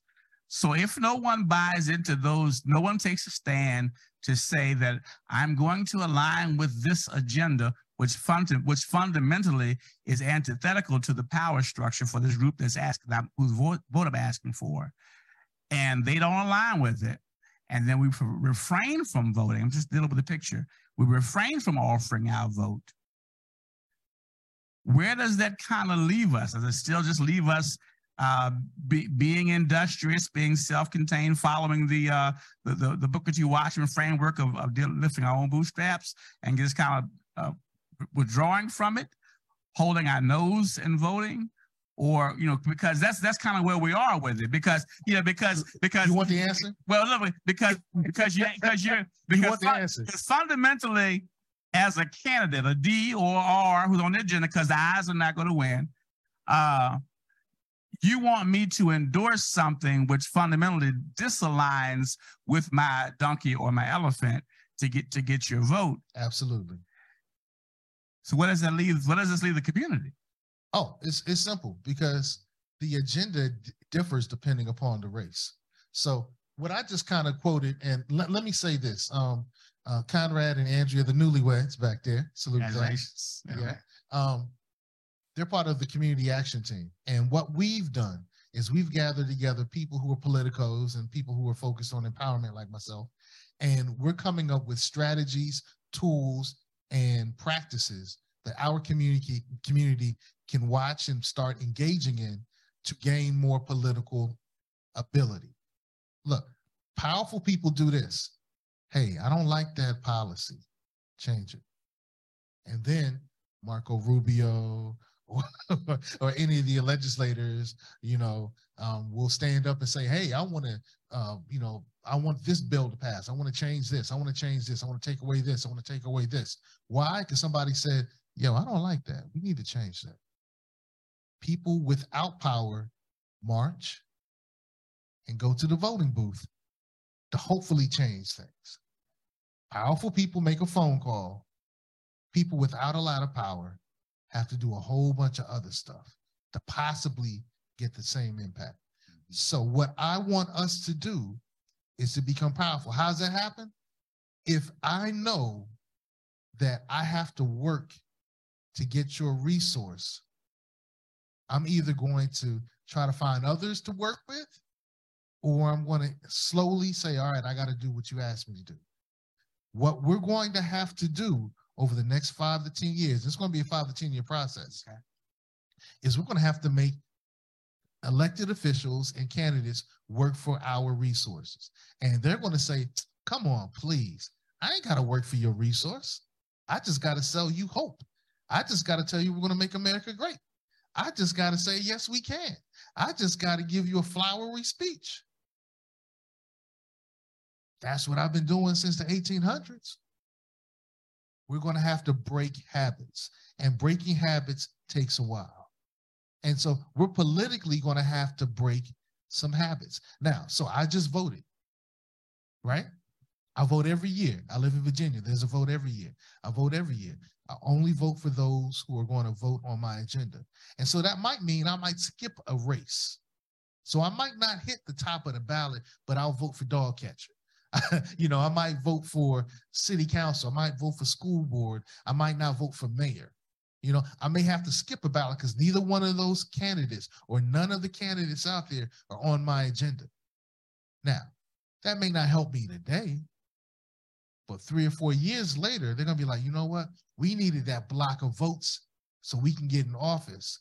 And so we're going to have to do what they say. So look, if you go to McDonald's and you order a Happy Meal, and they say, we're going to give you everything but the burger,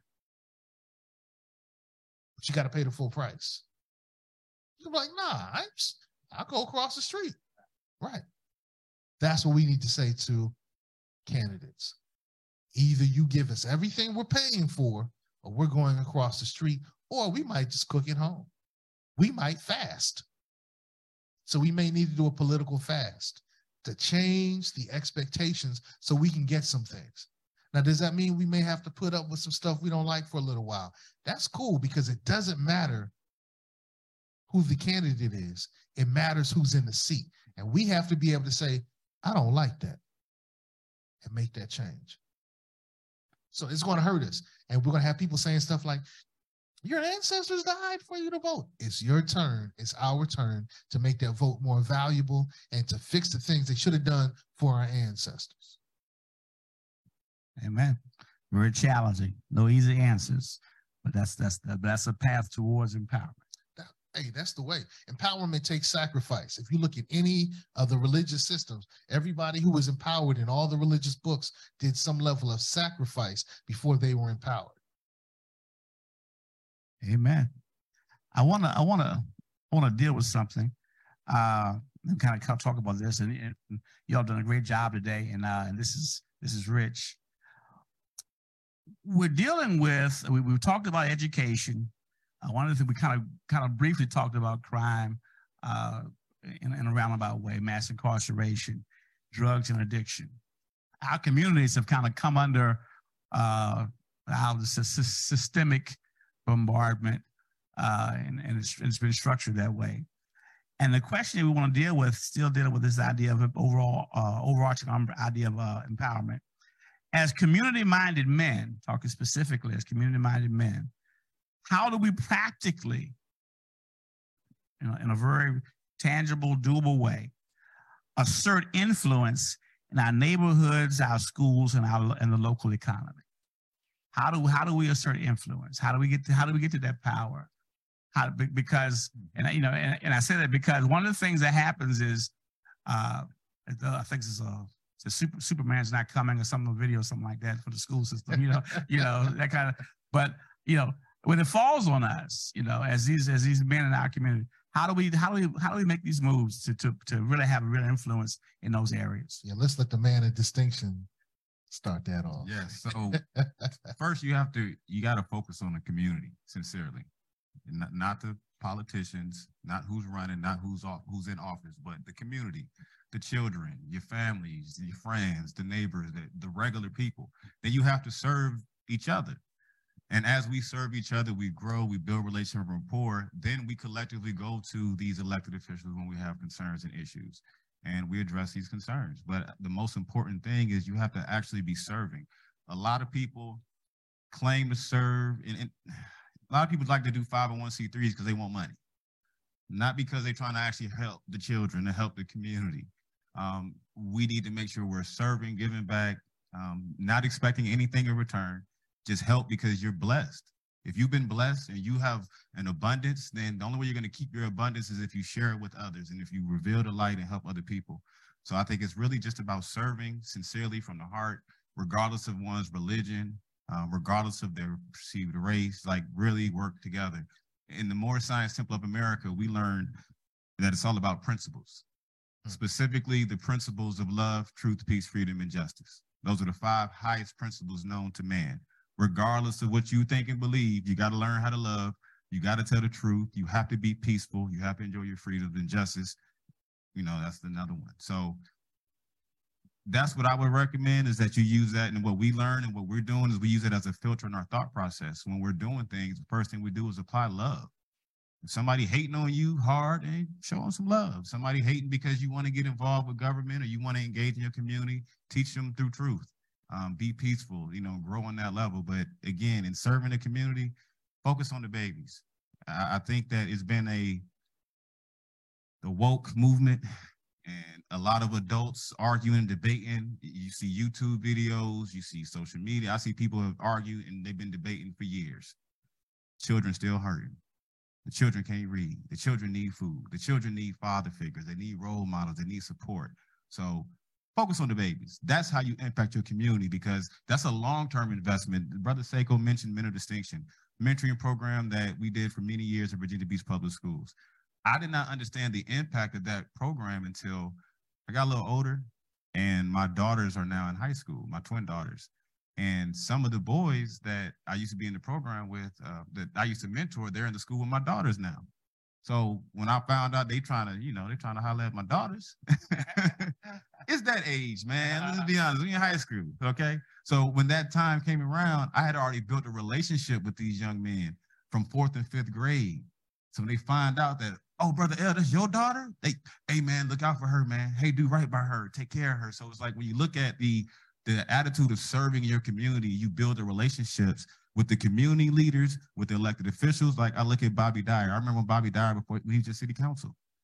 Hmm. So if you connect with them on that level, when they're campaigning, Vicky Manning, I remember when Vicky was just campaigning. And there's a lot of people out here, and I just try to meet them on the campaign trail, connect with them, share my interests, encourage them what they're doing, and most importantly, remind them that when you do win, if you're in Virginia Beach, you team Virginia Beach. You're not independent, you're not Democratic, you're not Republican. So we know the law, we know the Constitution, and we get active when we serve the people, primarily the children. That's a lot. hey, salute to Vicky. Uh, she's she's she's done some good things. Uh, Bobby. Hmm. Uh, Father Allah said the babies are the greatest. That's Clarence 13X for the uh, Nation of Gods and Earth. He said the babies are the greatest. Um, I think I'm going to yield because I think what Kinnick said was good. Yeah, I'm okay. We got about, believe it or not, we're down about 15 minutes. I got a couple of things in this topic I wanted to share, kind of throw out into the atmosphere and kind of talk through those as well. So give me a, a second to kind of the people who are watching kind of kind of see what we're dealing with here. Hopefully that works. Yeah, how about that? Okay. All right. And so a couple of things here. Uh, return to greatness, some proactive steps to restore, to empower and uplift the Black community. Just want to add this to the, to the soup, if I may. Uh, promote and reinforce the nuclear family as a fundamental social structure and building block of strong communities, father, mother, and children you kind of get kind of get back to that. And one of the things, this kind of things, is kind of I see a lot as this uh, overt and covert uh, cultural campaigns to embrace androgyny and feminize the black man. One of the things that's, uh, that's challenging to us is for men to be seen as viable fathers, viable places in their community.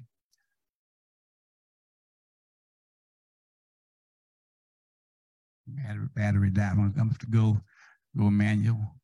Amen. you know I'm gonna let you go first on this one, right? no, I'm, I'm, I'm, gonna go through the whole, all of them. We'll come back to them.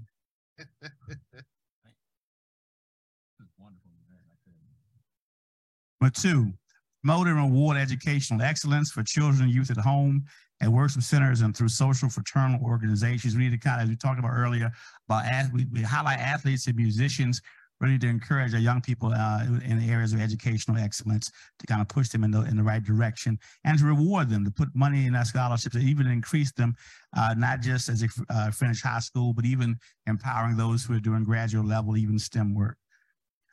Three, you want to disrupt the school to prison pipeline by creating an academic and vocational support system for struggling students. Uh, the former educator, one of the things that we see with young people is they struggle. Uh, and, and a lot of that has to do with the curriculum, has to do with what's being presented to them.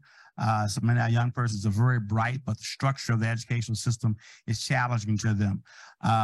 So what I'd like to do is, uh, in addition to the tutoring and after-school programs like Men of Distinction, offer students with documented school discipline problems paid apprenticeships. Talk about the, not this baby, but high school students. Uh, in exchange for night school alternative setting academic performance. Or the Kenneth talked about the, the paper with the, with the presidents. Some people do respond well to the presidents, you know, and so we give them an opportunity to earn some money while they're also uh, pursuing education that may create a level of motivation. Uh, want to proactive, pers- proactively pursue economic empowerment through community-based economics. We talked about that earlier, uh, and, uh, and support our Black merchants, entrepreneurs, and professionals. And we even talked about reducing personal debt levels through savings, in-kind service exchange, and reduce dependence on credit. Uh, promote viewership and support for radio programs, television shows, movies, online sites, and social media, which create and highlight positive and groundbreaking images of Black people. Uh, one of the, in, in, addition to the tragedy of the human lives that were impacted by Bill Cosby's behavior, uh, of the women who he impacted, the other secondary tragedy was the breaking of an icon of the of positive family structure, the image of, of, what was presented for us. Many of us went to college, pursued our education, became who we were because of the influence of what we saw on television shows like that. You, you cannot argue against the positive impact that the show created. And when you do more to uh, to, to push positive images of what we see and what we hear. And this last one is kind of kind of kind of on my mind. Uh, withdraw viewership and support from radio programs, television shows, movies, online sites, and social media, which create and perpetuate negative and stereotypical images of Black personality, Black people. Uh, I, I, have an issue with this. Uh, this uh, what's being portrayed many times the uh, what we see being portrayed uh, in, in the music videos and television and even in promotions the the entertainers don't live that lifestyle but they but they're being paid to promote that to uh, to our uh, children who are easily influenced. And so if we can do those things, uh, perhaps you might see some level of return to to who uh, of our greatness, who we were as a as a community. You mentioned it at the outset, 75 years ago. We're not we're not where we were once we, our communities were thriving. Uh, if you ask some of the older generation, they will say the integration was probably one of the worst things to happen to us in terms of our businesses, in terms of our society and our culture and level of respect. Uh, I don't think, Brother Kenny, we are actually a nation per se, but there was a stronger communal cohesiveness with those uh, who were in that who were in that community. Any, any of those you want to kind of throw out uh, and kind of address, and anything kind of structure as on that list if we throw out? That's a lot. Like, but I did say earlier I was going to let yeah, a good brother start. that is a lot, a whole lot of stuff to take in. Um, I, one, honors to you for putting that together. I think that's a really good baseline of kind of some action steps and things that we could focus on. When I think about the restoring the the family dynamic of father, mother, and child, um, we recognize and honor that as the Holy Trinity because nobody would exist without a mother, a father, and a child. So we definitely need to return to to to that basics and just respecting the families, understanding the purpose of the reproductive organs. You spoke about the sexual misconduct that many are engaged in. Um, we need to just start calling stuff out for what it is. Um, I, I love the also I really like the anti-empowerment list. I think that's something that we can really start pushing and really holding these entertainers, rappers, etc. accountable to. If you're out here promoting stuff that does not empower our people, that promotes self-destructive behavior, we don't care how cool the beat is. We, we, we don't want to hear that no more. So speak life and empowerment to our people, the human race, and that's that. And um, yeah, I, I, think it's great. And I, I can't, I know I've said it a lot throughout the meeting, and I'm going to always say this. Our people, humans, we have to learn nationality. We have to. It, it, it doesn't divide us. It actually unifies us because the human family is divided and unified through their nationalities. And it allows us to respect each other because I know it's unintentional and our people don't mean no harm, but many don't know it actually is against our religion to call us black.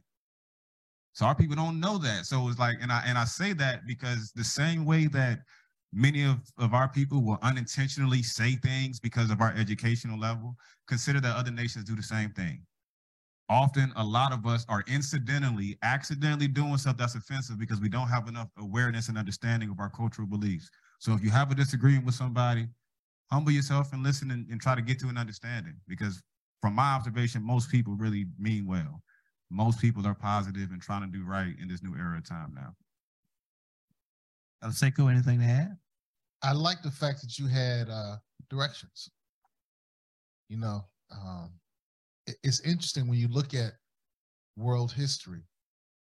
somebody gets off the path and then the Almighty shows up and says, here's some directions. right? I mean, it's happened in all nations all over the world. Here are the directions. Follow this. Follow this. Um, I, I think that's what good leadership does. Follow this. When I get off course, I can say, oh, I'm off course.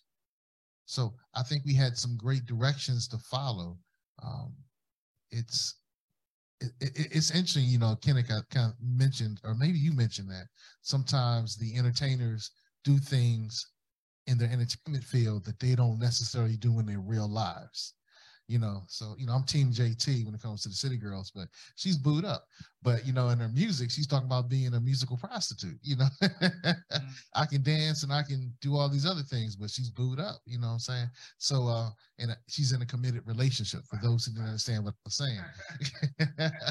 um, like keep going. We're, we're, we're talking, and the people at home are still seeing the uh seeing your all sign. sorry, we're just talking on.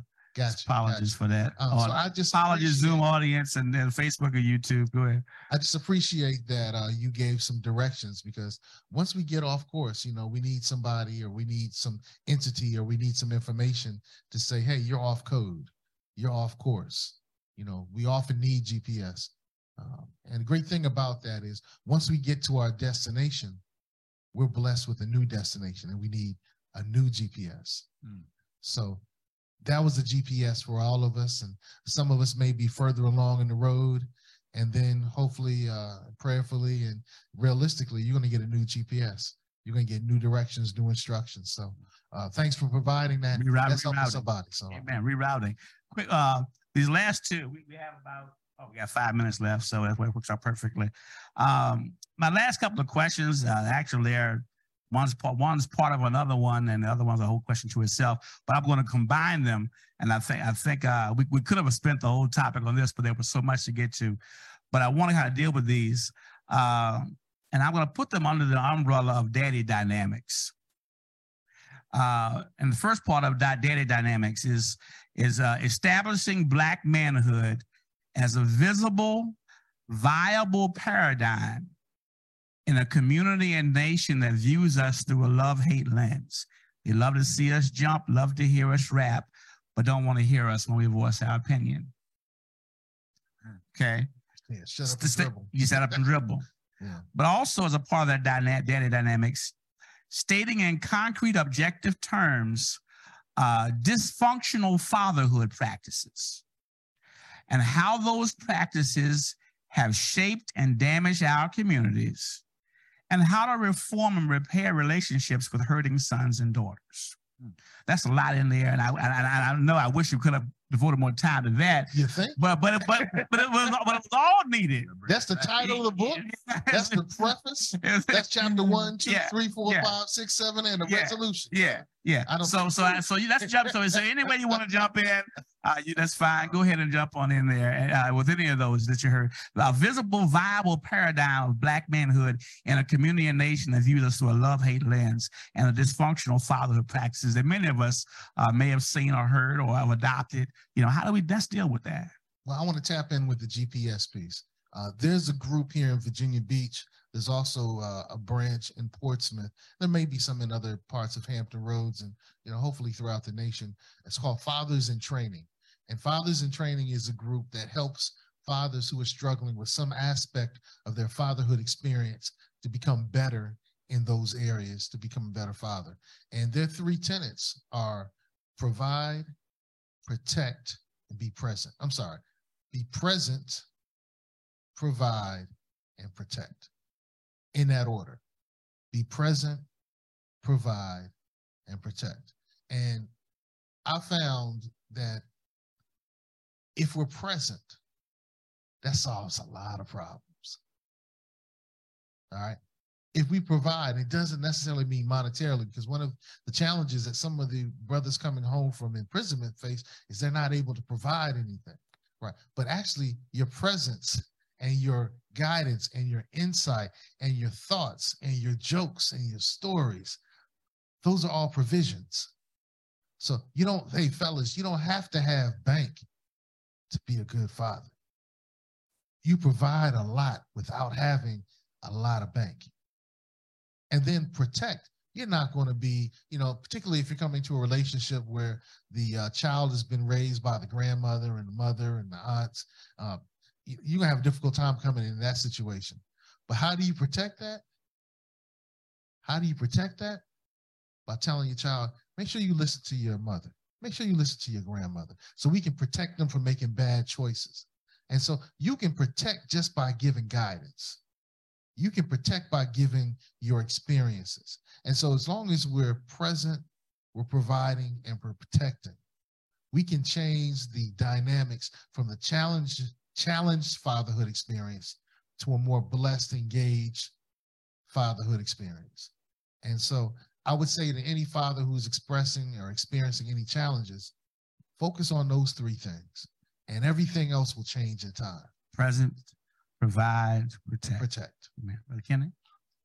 So, yeah, just be a loving father to your children. Um, stop whooping them. I, I'm not a fan of that. I don't believe that violence or hitting your child is healthy. I think that's kind of counterproductive. I think we need to have dialogue, um, make sure that you're understanding, and really to echo Sekou's points. I think he really summarized it and gave us some clear things. You know, money doesn't make you a good father or a bad father. You being present and you providing things is what makes you the good father. Um, that doesn't mean be a bum and don't even try to get a dollar out here. Don't try to help eat, but don't use that as the gauge to determine your success. Um, and um, I ask everybody to be patient with this generation of fathers because we we're dealing. It's a different dynamic. Many of us grew up. We were born in the '80s. Many of us. I'm 85. All right, our generation. We grew up with the mass incarceration. They took all of our dads.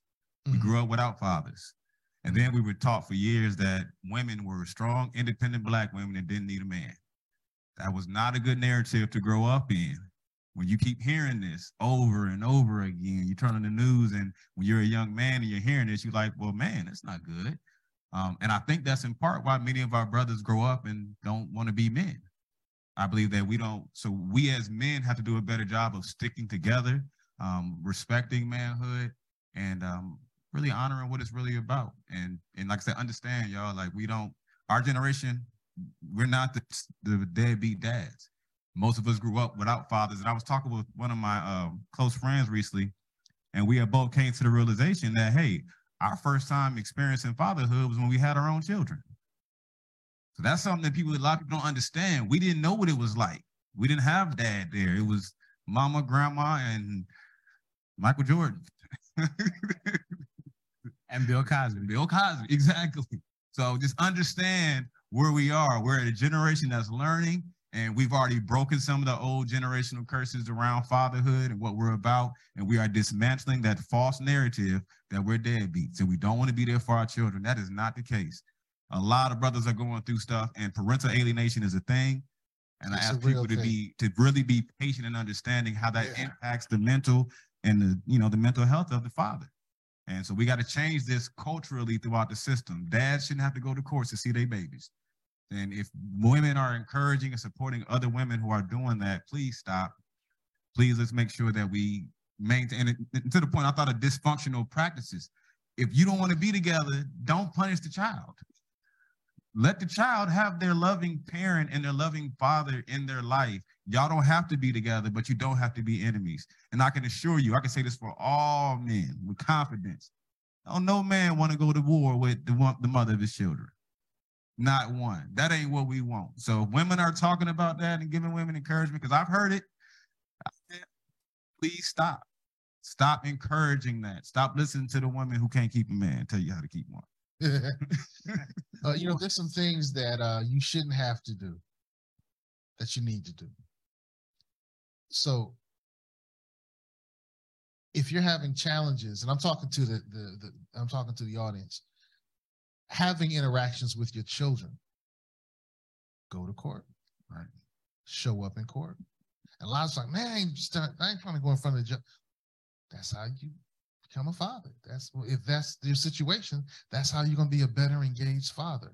So don't so do the things it takes to be a part so you can be present, you can provide, and you can protect. If that means going in front of the judge, Go in front of the you can go in front of the judge and say, I want to make sure I have more time with my child.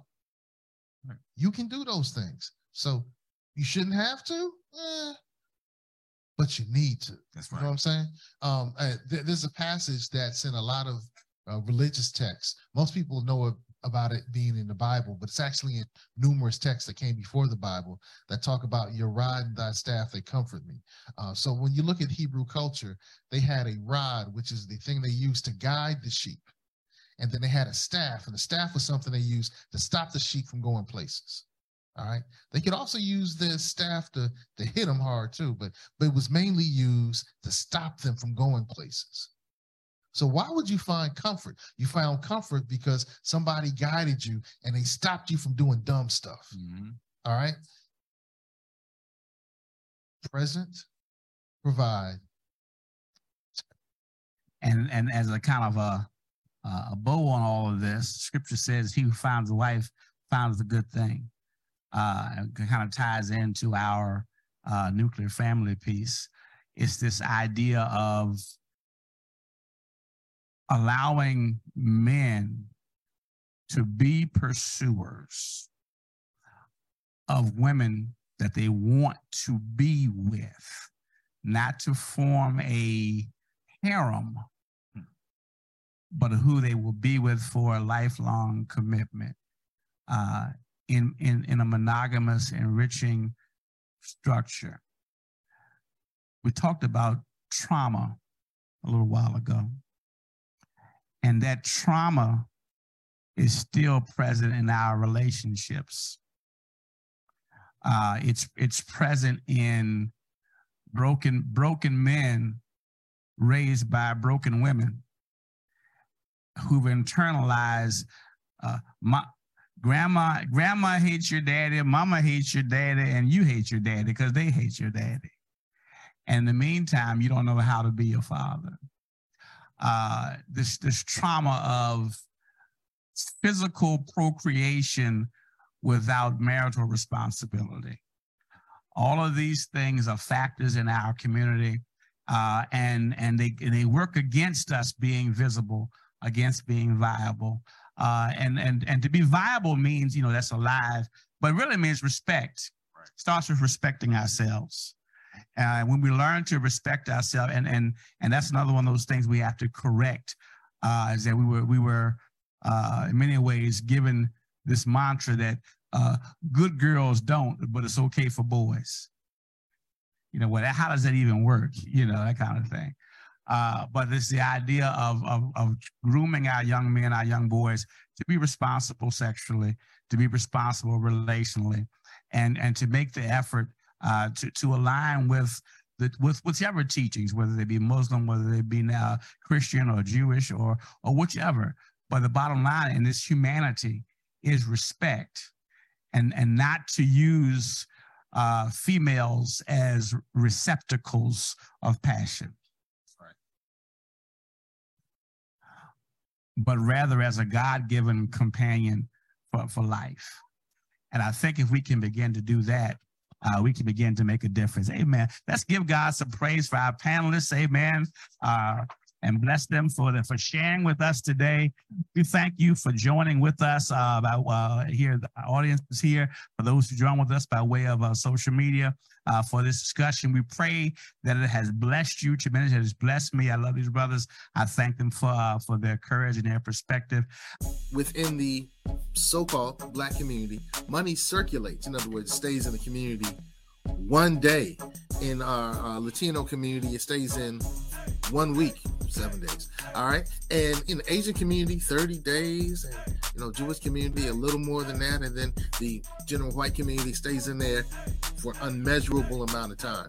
So the HR Green Book is our strategy to address the circulation. And it's simply a directory in online and in an app form. The app's coming soon, where we can find our businesses. Let's see who uh we have here. So right now we have 14 food trucks. Let's look at restaurants. All right, so let's say I want to look at a restaurant.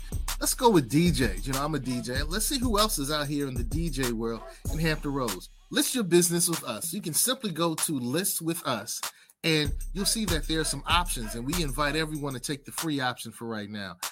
So start your search today in the HR Green Book, and let's make sure our money circulates stronger and longer.